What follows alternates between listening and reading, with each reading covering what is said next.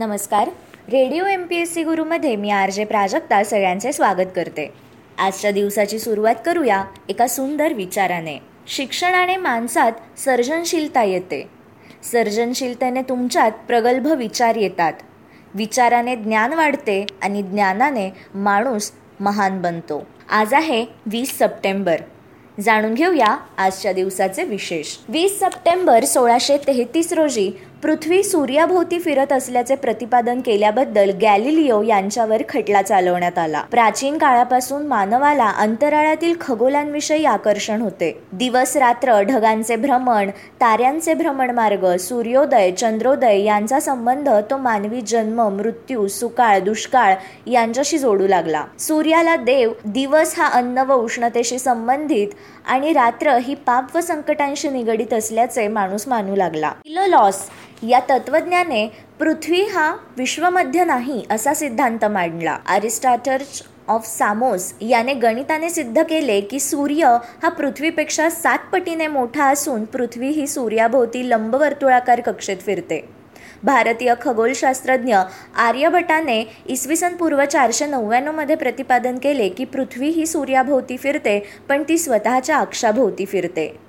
त्याने सूर्यग्रहण चंद्रग्रहण या घटनांचाही अंदाज बांधला. मध्ययुगीन युरोपात बायबलमधील खगोलीय माहितीच्या विरोधात बोलणाऱ्या शास्त्रज्ञाला देहदंडापर्यंतची शिक्षा होऊ लागली. चौदाशेच्या सुमारास कोपरनिकसने पृथ्वी विश्वाच्या मध्यभागी हा पूर्व सिद्धांत खोडून विश्वमध्याशी सूर्य आणि त्याच्या भोवती पृथ्वी फिरते हा सिद्धांत मांडला. पण चर्चच्या कारवाईपूर्वीच कोपरनिकस मरण पावला. आणि त्यानंतर गॅलिलिओ गॅलिलीने वयाच्या चाळीसाव्या वर्षी खगोल संशोधन सुरू केले. तरी त्यापूर्वीच लंबक गती थर्मामीटर हायड्रोस्टॅटिक बॅलन्स या शोधांमुळे गॅलिलिओ जगप्रसिद्ध होता. तो इटलीच्या सागर किनाऱ्यावर बसून लाटांची हालचाल उंच भरती होहटी पाहत असे. पृथ्वीचे परिवलन विषयक सिद्धांत मांडला पण त्याचे लाटांविषयी अनुमान केपलरने खोडून त्या चंद्राच्या गुरुत्वाकर्षणामुळे निर्माण होतात असे मांडले एकोणीसशे दहा साली गॅलिलिओने दुर्बिणीने खगोलांचे निरीक्षण करून सोळाशे बत्तीस साली लिहिलेल्या पुस्तकात हुशार व मूर्ख अशा दोन व्यक्तींमधील संवादातून सूर्यकेंद्रित ग्रहमालेचा सिद्धांत लोकमनांपर्यंत नेला. गॅलिलिओच्या उपरोधिक नाटिकेमुळे चर्च नाराज होऊन वृद्ध गॅलिलिओला त्यांनी नजरकैद ठेवले. गॅलिलिओवर पृथ्वी सूर्याभोवती फिरत असल्याचे प्रतिपादन केल्याबद्दल खटला चालवण्यात आला तो दिवस होता वीस सप्टेंबर सोळाशे तेहतीस. सप्टेंबर दोन हजार एकमध्ये अमेरिकेने दहशतवादाविरुद्ध युद्ध पुकारले. त्याला वॉर ऑन टेरर असे म्हटले जाते. एकोणीसशे सत्याहत्तरमध्ये व्हिएतनामचा संयुक्त राष्ट्रांमध्ये प्रवेश झाला. बॅटल ऑफ सक्सेसमध्ये एकोणीसशे त्र्याहत्तर दरम्यान ह्युस्टन टेक्सास येथे बिली जिन किंग या महिलेने बॉबी रिग्ज या पुरुषाचा लॉन टेनिसमध्ये पराभव केला. एकोणीसशे तेरामध्ये वीर वामनराव जोशी यांच्या राक्षसी महत्वाकांक्षा या नाटकाचा प्रयोग मुंबईत झाला. अठराशे सत्तावन्नमध्ये राष्ट्रीय उठावाच्या दरम्यान ब्रिटिश सैन्याने म्हणजेच ईस्ट इंडिया कंपनीच्या सैन्याने दिल्ली परत ताब्यात घेतली. नऊमध्ये आजच्याच दिवशी गुलाबदास हरजीवनदास ब्रोकर या गुजराती लेखक व समीक्षकाचा तसेच एकोणीसशे एक्क्याण्णवमध्ये पद्मश्री विजेत्या लेखकाचा जन्म झाला. गुजराती साहित्य परिषदेचे ते अध्यक्ष होते. गुजरातीतील मनोविश्लेषणात्मक कथेची सुरुवात करण्याचे श्रेय गुलाबदास हरजीवनदास ब्रोकर यांच्याकडे जा. लॉरेन सोफिया या हॉलिवूडमधील इटालियन अभिनेत्रीचा जन्म एकोणीसशे चौतीसमध्ये आजच्याच दिवशी झाला. थायलंडचा राजा सातवा आनंद हडिडोल तथा राम याचा जन्म एकोणीसशे पंचवीसमध्ये आजच्याच दिवशी झाला. न द गोखले या चरित्र वाङ्मयाचे गाढे संशोधक मराठी शुद्ध लेखनाचे अभ्यासक पुणे विद्यापीठाने ज्यांना डी लिट पदवी देऊन गौरवले होते असे लेखक गोखले यांचा जन्म वीस सप्टेंबर एकोणीसशे बावीस रोजी झाला. नारायण भिकाजी तथा नानासाहेब परुळेकर यांचा जन्म अठराशे अठ्ठ्याण्णवमध्ये वीस सप्टेंबर या दिवशी झाला.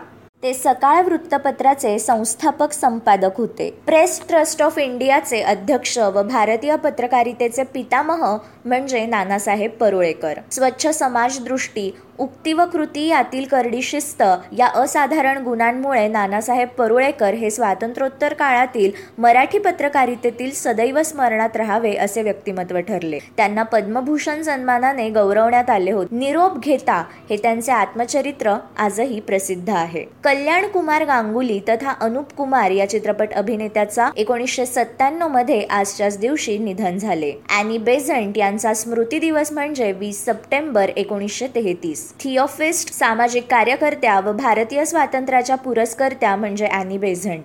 त्यांनी हिंदू धर्म व संस्कृतीचे सखोल अध्ययन केले होते. त्यांनी भगवद्गीतेचे इंग्रजीत भाषांतर केले होते. त्यांची ग्रंथसंख्या सुमारे चारशे पन्नास इतकी आहे. एकोणीसशे सोळामध्ये त्यांनी होमरूल लीगची स्थापना केली होती. सप्टेंबर एकोणीसशे पंधरा साली संत गुलाबराव महाराज यांचे निधन झाले. लोकप्रिय उर्दू शायर मीर तकी मीर यांचा स्मृती दिवस म्हणजे वीस सप्टेंबर अठराशे दहा. हे एक श्रेष्ठ उर्दू कवी होते. मोहम्मद तकी मीर उर्फ मीर यांचा जन्म आग्रा येथे झाला. आग्र्याचे एक प्रतिष्ठित नागरिक मुहम्मद अली मुत्तकी यांचे मीर हे चिरंजीव. मीर यांचे वडील आणि वडिलांचे मित्र सय्यद अमान उल्लाह यांच्या सहवासाने मीरवर लहानपणी चांगले बौद्धिक संस्कार झाले. मीर यांनी उर्दू शायरीचे गझल मनस्वी कसिदा वासोत्खत असे प्रकार हाताळले. नबाब आसिफ उद्दौलवच्या शिकारीचा विषय घेऊन शिकारनामे नावाने ओळखली जाणारी दोन काव्ये त्यांनी लिहिली.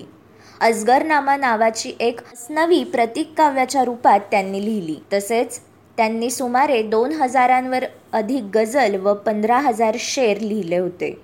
मीर यांनी फारसी भाषेत देखील काही ग्रंथ लिहिले. जकीरे मीर नावाचे त्यांचे आत्मचरित्र लोकप्रिय आहे. यात त्यांच्या आयुष्यातील शेवटच्या वर्षांची हकीकत आहे. निकाश तुष ओ शायरा हा तजकिरा म्हणजे कवी व त्यांचे काव्य यांचा परिचयात्मक असा ग्रंथ आहे. फैजे मीर या त्यांच्या फारसी गद्य रचना होत त्यांच्या फारसी कवितांचाही एक दिवाण आहे. हे होते आजचे दिनविशेष. अशाच माहितीपूर्ण दिनविशेषांसाठी stay tuned to radio M P S C Guru. या कार्यक्रमाच्या फीडबॅकसाठी तुम्ही आम्हाला व्हॉट्सॲपवर मेसेज करू शकता. त्यासाठी आमचा व्हॉट्सॲप नंबर आहे eight six nine eight eight six nine eight eight zero अर्थात शहाऐंशी अठ्ठ्याण्णव शहाऐंशी अठ्ठ्याण्णव ऐंशी. मग ऐकत रहा radio M P S C Guru spreading the knowledge powered by Spectrum Academy